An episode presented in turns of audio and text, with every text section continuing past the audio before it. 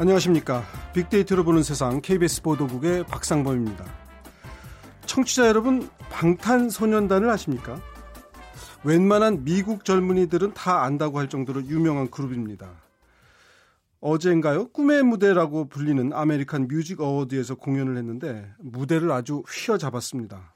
구글 검색어 순위 1위에 오르기도 했습니다. 싸이가 전 세계 유명세를 떨쳤지만 방탄소년단도 못지가 않습니다. 싸이가 코믹하면서도 따라하기 쉬운 춤을 내셨다면 방탄소년단은 이른바 케이팝의 전통 성공 공식을 따르고 있습니다. 비틀스가 미국 무대에 데뷔했을 때 미국 언론이 브리티시 인베이전, 영국의 침략이다 이렇게 표현을 했었는데 이번에 좋은 의미로 코리안 인베이전, 한국의 미국 진출이 됐으면 하는 그런 생각이 듭니다. 네. 오늘 세상의 모든 빅데이터에서는요, 어, 키워드 만 원을 주제로 얘기를 나눠보고요. 방탄소년단 얘기는 World Trend, 빅데이터로 세상을 본다 시간에 오늘의 키워드 2017 American Music Award로 준비를 해보겠습니다. 기대해 주십시오.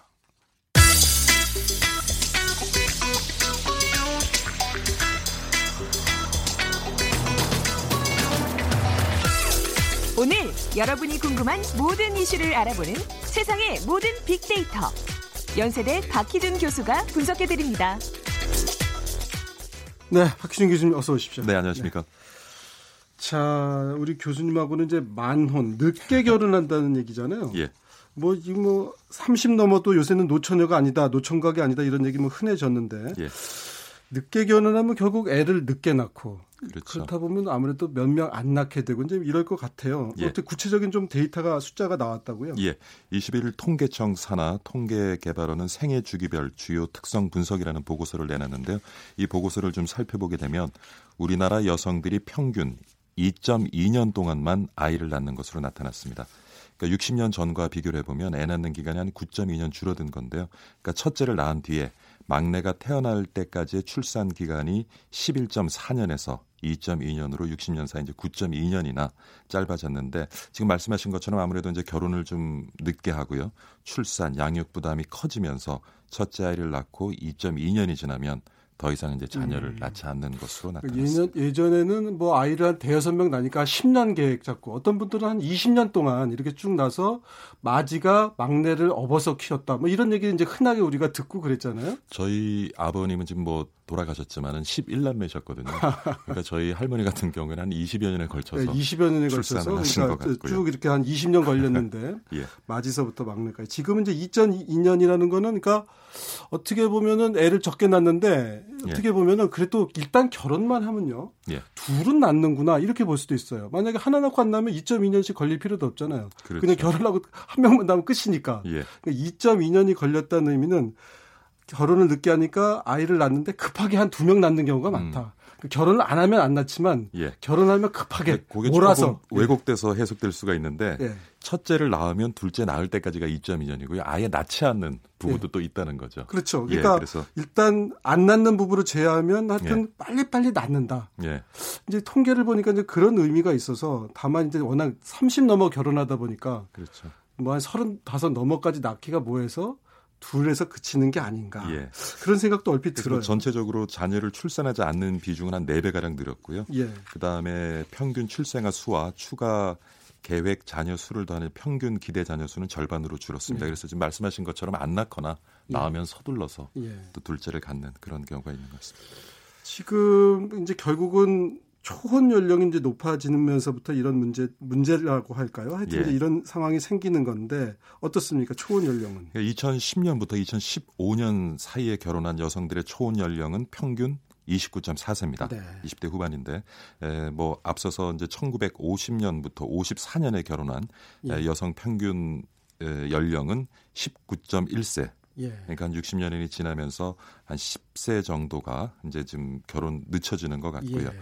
결혼이 늦어지면서 출생아 수는 4.5명에서 1.3명으로 이제 급감하게 되는데요. 예. 평균 출생아 수와 추가 자, 계획 자녀 수를 더한 평균 기대 자녀 수도 4.5명에서 2.1명으로 줄어들었습니다. 예. 그러니까 반대로 자녀가 없는 무자녀 비중, 비중은 2.3%에서 8.2%까지 예. 앞서 말씀드린 것처럼 4배 가량 지금 증가를 했고요. 뭐 아이를 2.3명만 날 수는 없을 테니까 하나 하고 0.3명을 날 수는 없으니까 이제 뭐 두 명 낳는다는 얘기일 텐데 그러니까 이제 무자녀 아이를 낳지 않는 경우도 는 걸 생각하면 아이를 일단 낳은 사람들은 한 둘은 낳지 않나 싶어요. 그러니까 아주 불가피한 경우를 제외하면 예.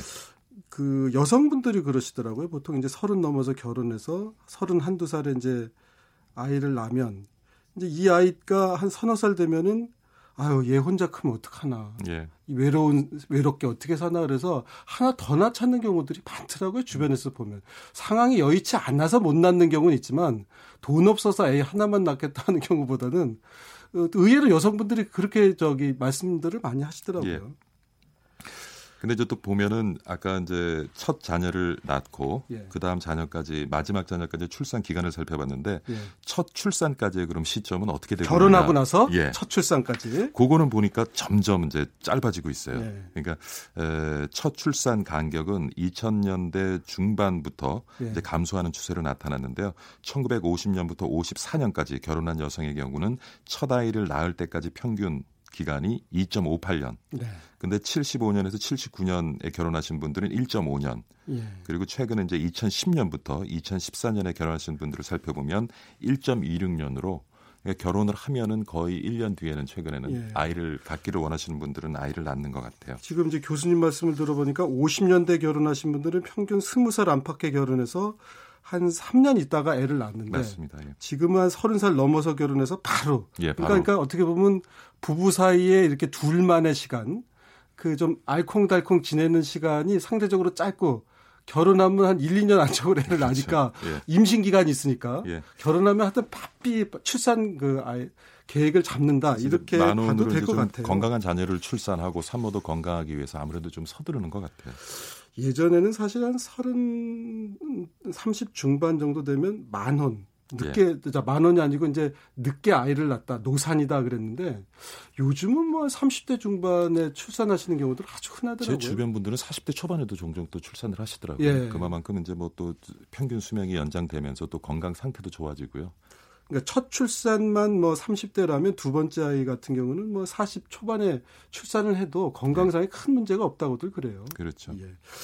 저희가 출산을 좀 권장하는 차원에서 말씀을 드린 건 아닌 것 같은 사실관계가 그렇습니다. 자, 지역별로는 어떻습니까? 지역별로 살펴보면 결혼 후 첫 출산까지 걸리는 기간이 가장 긴 지역은 서울이었습니다. 네. 그 뒤로 이제 경기, 세종, 부산, 인천 이렇게 이어지고 있고요. 네. 첫 출산, 출산까지의 기간이 가장 짧은 것은 전북, 전남, 제주, 광주, 충북 이래서 좀 보면은 그리고 또 그 시 군구 단위로도 살펴보면은 서초, 강남, 용산 구가 첫 출산까지의 간격이 길었고요. 네. 그다음에 가장 짧았던 곳은 전북 임실군이었습니다. 네. 이게 상관관계를 좀 살펴보면은 결국은 이제 주거 비용 주택 예. 가격이 높은 지역일수록 예. 첫 출산까지의 기간이 좀 길어지는 자리 잡는데 시간이 걸리니까 예 그런 이제 상관관계를 이제 볼 수 있는 것 같습니다. 음. 그다음에 첫째를 낳은 뒤에 막내가 태어날 때까지의 이제 출산 기간은 제주가 4.23년이 걸렸고요. 전남이 3.97년, 가장 짧은 곳이 서울이 3.66년. 그러니까 예. 좀 아무래도 생활비가 상대적으로 높고 주택 교육비도 좀 상대적으로 많이 들고 하는 곳에서는 첫 아이를 낳은 다음에 막내까지 서둘러서 낳고 이제 예. 더 이상 출산을 하지 않는 그런 어떤 상관관계를 그러니까 지금 보이고 결혼, 있습니다. 서울 사람들은 결혼해서 애 첫애 낳는 데까지 시간이 좀 걸리고 예. 또 그냥 첫애 낳고 말 수도 있고 예. 이제 아무래도 이제 지역에서는 좀 농촌 지역이나 이런 데서는 더 상대적으로 많이 낳는다. 우리가 이제 요 통계로 예, 그렇게 유추해 볼 수는 있겠네요. 그리고 이제 교수님 아, 조금 전에 말씀하신 대로 이런 것들이 집을 뭐 마련한다든가 기타 등등 어떤 경제적 요소가 좀 영향을 준다고 그렇죠. 높은 주거 비용이 가장 상관관계가 높은 것 같고요. 그다음에 네. 이제 최근에 여성의 활발한 경제 활동도 네. 아무래도 농촌 지역보다는 좀 도시 지역에 여성 그렇죠. 경제 인구가 많다 보니까 또 이러한 현상이 네. 나타나는 것 같고요. 어머니가 취업한 가구의 자녀는 비취업 모 자녀에 비해서 보육 시설이라든가 학원의 이용률도 굉장히 높은 것으로 지금 통계 예. 보여주고 있습니다. 근데 이제 여성들 같은 경우 우리가 이제 경단녀 줄여서 예. 경력 단절 여성 얘기를 하는데 사실 직장 다닌 여성이 아이 출산을 뭐 한 두세 명 하게 되면 그만큼 공백이 길어지고 경우에 따라서 회사를 그만둬야 되고 그렇죠. 그러니까 이제 다시 취직하기도 쉽지 않고 예. 그래서 이제 꺼리는 게 아닌가. 그러니까 경력 단절 사유를 좀 보면 네. 결혼이 네. 차지하는 비중은 50년대생 같은 경우에는 70.6% 하지만 1980년대생 같은 경우에는 41.5% 예. 오히려 결혼이 경력 단절의 이유로 어, 인식하는 분들은 좀 줄어들었어요. 근데 예. 임신, 출산 같은 경우에는 예. 1950년대생에 비해서 1980년대생이 급격히 늘어났습니다. 그러니까 예. 14.2%에서 46.8% 정도로 늘어났는데 그래서 뭐 결혼보다는 이제 결혼을 한 다음에 임신, 출산 이런 예. 것들이 에, 그러니까 아무래도 이제 여성 경제 활동 인구들이 많아지다 보니까 이런 인식들이 높아지는 것 같고 이제 재밌는 것은 사실 분업이라는 것을 그 개념을 만드는 아담 스미스 같은 경우 어떤 얘기를 했냐면 네. 인류 역사상 가장 완벽한 분업 체계는 네. 결혼이다. 예. 그렇게 얘기를 했습니다. 이제 시장이 바뀌고 사회가 예. 바뀌어서 여성이 이제 노동 시장으로 많이 진출하면서 더 이상 이제 좀 예. 에, 뭐 그런 말이 통하지 않습니다만 네. 재미있는 건 아담 스미스는 그렇게 얘기해놓고 평생 결혼 안 했죠. 네. 어머님이랑 둘이 살아. 하나만 한 얘기를. 근데 본인 일생에 적용도 못 해보고. 예.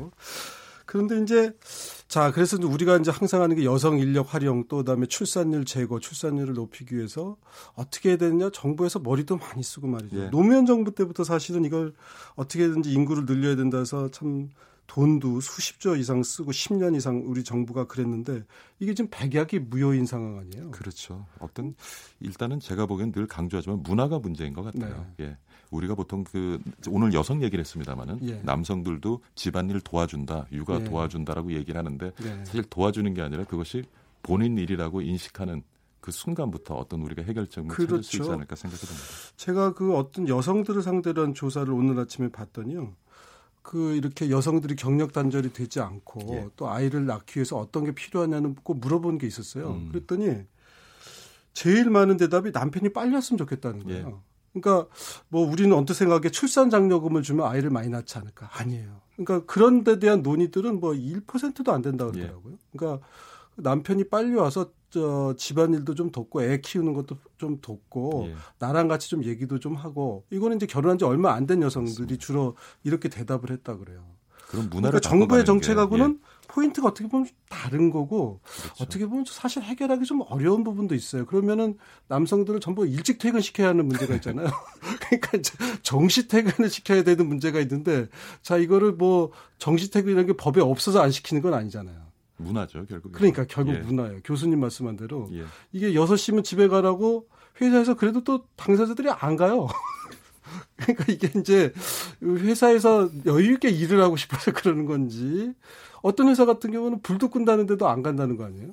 뭐 어떤 불이익일 수도 있고 그 다음에 예. 또 가사 일을 좀 회피하기 위한 수단일 수도 있고 모르겠습니다. 그러니까 이제 이게 지금 말씀하신 게 출산 장려금을 주는 건 쉬운 문제예요. 뭐 예. 이른당 뭐애 낳으면은 아이 낳으면 30만 원 주겠다. 그거 그렇게 재정에 큰 부담이 되는 건 아니거든요. 근데 예. 정작 그 당사자인 여성들이 우리가 원하는 건 그게 아니다. 예. 남편들이 좀 일찍 집에 올 수 있는 환경, 공동 육아가 부부가 가능한 예. 환경을 만들어 달라. 이게 그 커뮤니티 같은 데서 토론방을 보면 주로 대화가 그런 거라니까. 남의 집 부인들은 그렇죠. 나랑 비슷한 사람들은 어떻게 하고 사나고 예. 궁금한 게 그댁 남편들은 언제 맞습니다. 들어와요. 예. 출산 장려금 얼마나 준다 이런 거 물어보는 글이 없다는 거예요. 예. 그 남성들이 육아를 도와주는 게 아니라 예. 육아를 한다라는 그런 개념으로 이제 우리 사회 좀 구성원들이 인식이 바뀔 때 이것이 좀 해결 가능한 문제가 아닐까 싶습니다. 교수님도 집안일을 내일이다 생각하고 좀 하시나요? 아, 열심히 하고 있습니다. 저도 늦게 결혼해 갖고 예. 지금 이제 저는 마흔 넘어서 결혼했기 때문에 이제 예. 애들이 이제 아홉 살 여섯 살인데 결혼하자마자 아이 낳으셨나요? 아, 그럼요. 예, 아, 그러니까 우리 통계치가 비슷하거든요. 개인의 일상 삶과 예, 늦게 결혼하면 빨리 아이를 예, 낳고 늦게 결혼한 생각에 집안일도 열심히 예, 하고 몸이 부서져라 열심히 살고 있습니다. 알겠습니다. 우리 교수님 같은 분들이 점점 더 많아지실 걸로 생각하고 오늘 말씀 잘 들었습니다. 연세대학교 산업공학과의 박희준 교수님이셨습니다. 고맙습니다. 네.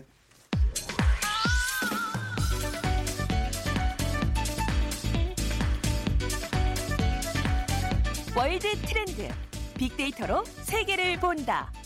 르몽드 디플로마티크 임상훈 기자와 빅커뮤니케이션 전민기 팀장이 분석해 드립니다. 자, 두 분 어서 오십시오. 안녕하십니까. 그 모두에서 American Music Awards 이렇게 얘기를 하면서 정말 우리 방탄소년단이 무대를 휘어잡았다 했어요. 저도 화면을 봤는데 그 이렇게 플로어라 그래야 되나요? 거기 서, 서 계신 분들이 연세 드신 분들도 미국 분들이요. 아주 좋아하시면서 어깨를 흔들고 어 진짜 야 여기가 미국이 한국인가 하던 그런 생각이 저도 들었어요. 그런데 이제 American Music Award예요? American Music Awards예요? 인상. 근데 원래 S가 있으니까 네. 어워즈 해야 될 것 같은데 우리나라에서 Award라고 아, 한글 그래요? 한글로는 표기를 하더라고요. American Music Awards면은 여하튼 미국 상이네요. 어떤 상입니까? 그러니까 미국에 뭐 음악상이 많이 있는데 네. 보통 이제 그 권위 있다 싶으면은 이제 네. 세개 정도를 꼽는 것 같아요. 예. 어, 우리 그 한국 국민들한테도 이제 아주 낯익은 것이 이제 그 그래미상 아, 그래미상 그렇죠. 워낙 예. 역사도 깊고 그 분야도 굉장히 많이 이제 분야별로 많이 주죠. 네. 클래식 음악까지 총 망라해서 네. 그다음에 이제 빌보드 상이라는 것이 또 우리 또 옛날에 네, 빌보드 절, 차트. 예, 젊었을 네. 때 빌보드 차트라고 해서 이제 관심 네. 많이 가지고 그랬었는데 그것과 함께 이제 이번에 그 어, American Music Awards가 그 뭐 소위 3대 네. 음악상이다 이렇게 이제 언급이 많이 되죠.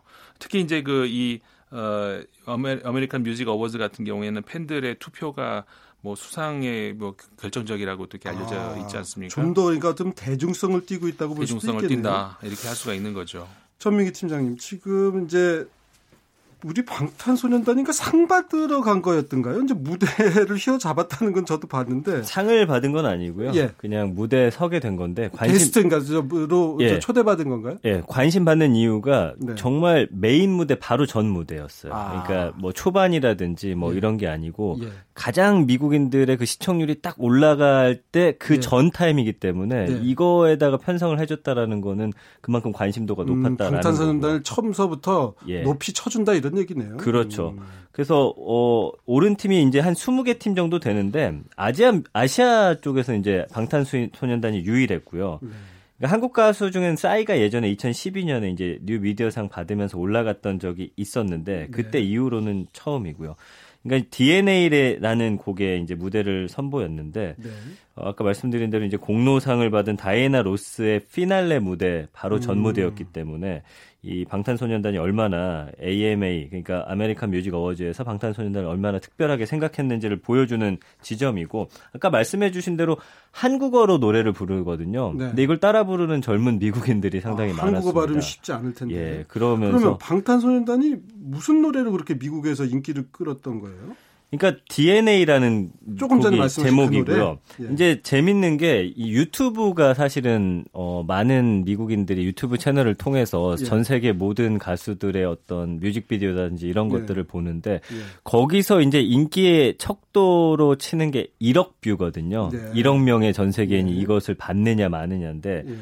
여기에 지금 방탄소년단의 곡이 10개나 1억 뷰를 아, 돌파를 DNA 말고도 했어요. 예. 예. 그러니까 얼만큼 지금 인기가 있는지 알 수가 있고 아. 어제도 이 AMA 나가고 나서 구글에서 실시간 검색어 1위를 했습니다. 2위하고는 무려 2배 이상 차이로 그, 글쎄 말이에요. 구글 뭐 트렌드 검색 순위에서 그렇게 1위를 했다고요? 네. 그 순간 최소한 100만 명 이상이 한꺼번에 접속을 해서 이걸 봤고요. 그러니까 이제 우리 어, 한국에 있는 팬들이 접속해서 숫자를 늘려준 게 아니고 그렇죠. 미국에 있는 오히려 방탄소년단 팬들 많긴 많은데 예. 한국 TV엔 잘 안 나오다 보니까 예. 한국인들보다도 미국인들이 지금 훨씬 더 아, 열광하고 아, 있는 그래요? 상황이고 물론 방탄소년단이요. 네. 그러니까 방탄 이게 총알을 막는다는 뜻의 방탄이에요? 그렇죠. 그 방시혁 씨라고 있어요. 그 예. 유명한 예. 작곡가인데 예. 그분이 이제 만든 그룹이에요. 아, 그래서 아, 방시성을 딴 거예요? 그거는 정확히 제가 모르겠지만 아무래도 예. 방탄이라는 게 아마 그 굉장히 견고하고 아. 그 아까 말씀해드린 대로 방탄을 뜻하는 네. 게 아닐까 저도 그렇게 생각이 드는데 아, 예.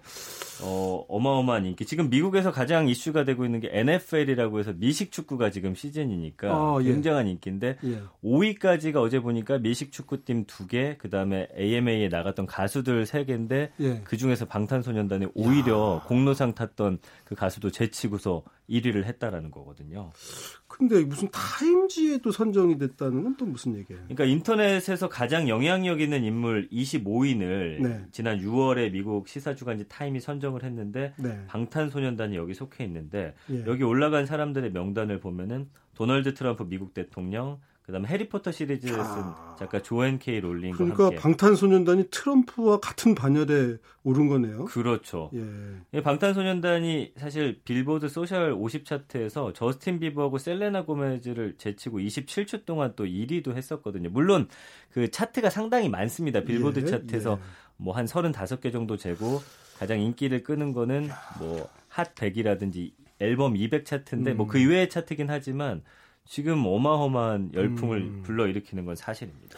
전에 보니까 가수 비도 이런데 올랐던 것으로 제가 얼핏 기억은 나는데 그래서 이제 그때부터 월드스타 뭐 이런 표현을 썼는데 음. 방탄소년단이 진짜 월드스타 로 이제 또 완전히 떠오른 것 같아요. 네.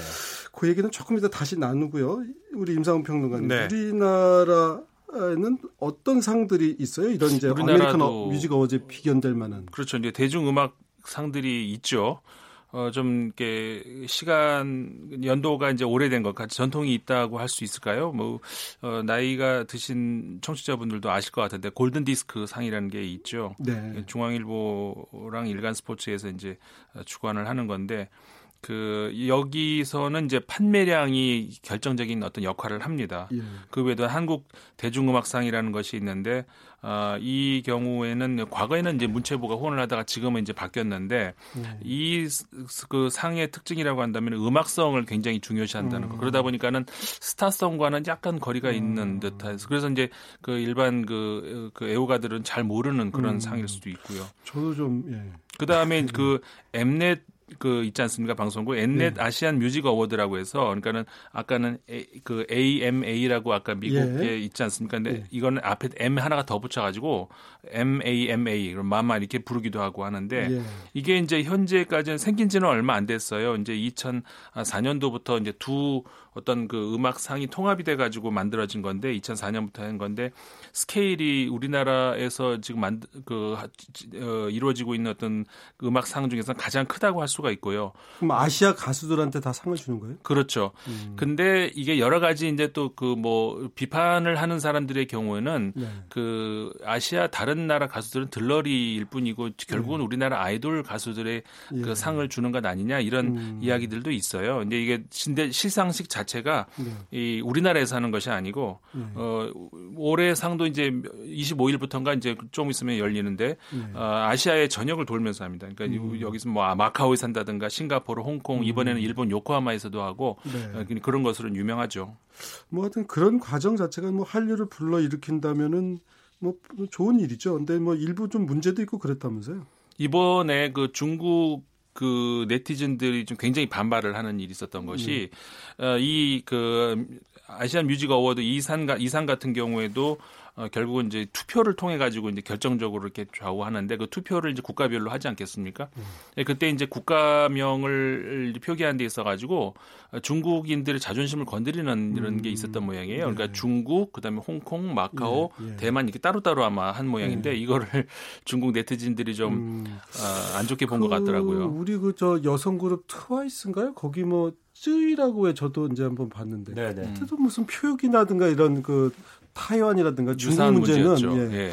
그런 거 좀 예민한데 그런 그렇죠. 것들은 이제 우리가 상대적으로 조금 덜 신경을 쓰다 보니까 잘 하려고 하다가 문제가 되는 경우도 있는 것 같아요. 맞아요, 그렇습니다. 네, 일단 거기까지 듣고요. 우리 전민기 팀장 이제 방탄소년단을 많이 준비해 갖고 오셨는데 어, 하여튼, 저, 유튜브를 통해서 뭐 10여 곡이 엄청난 인기를 얻었다는 얘기까지 아까 들었습니다. 네. 어느 정도 성과인지 한번 간략히 정리 좀 해주시겠어요? 지금 9월 13일에 발표한 앨범이 있는데 이게 지금 137만 장 팔렸어요. 요즘엔 네. 음원 시대이기 때문에 그렇죠. 100만 장 팔렸다라고 하면 요즘은 이제 앨범을 소장용으로 사니까 정말 정말 좋아하는 가수의 네. 앨범만 사는 시대 아니에요. 그러니까 예. 전에 한 천만 장 정도를 음. 맞먹는 숫자라고 하고요. 예.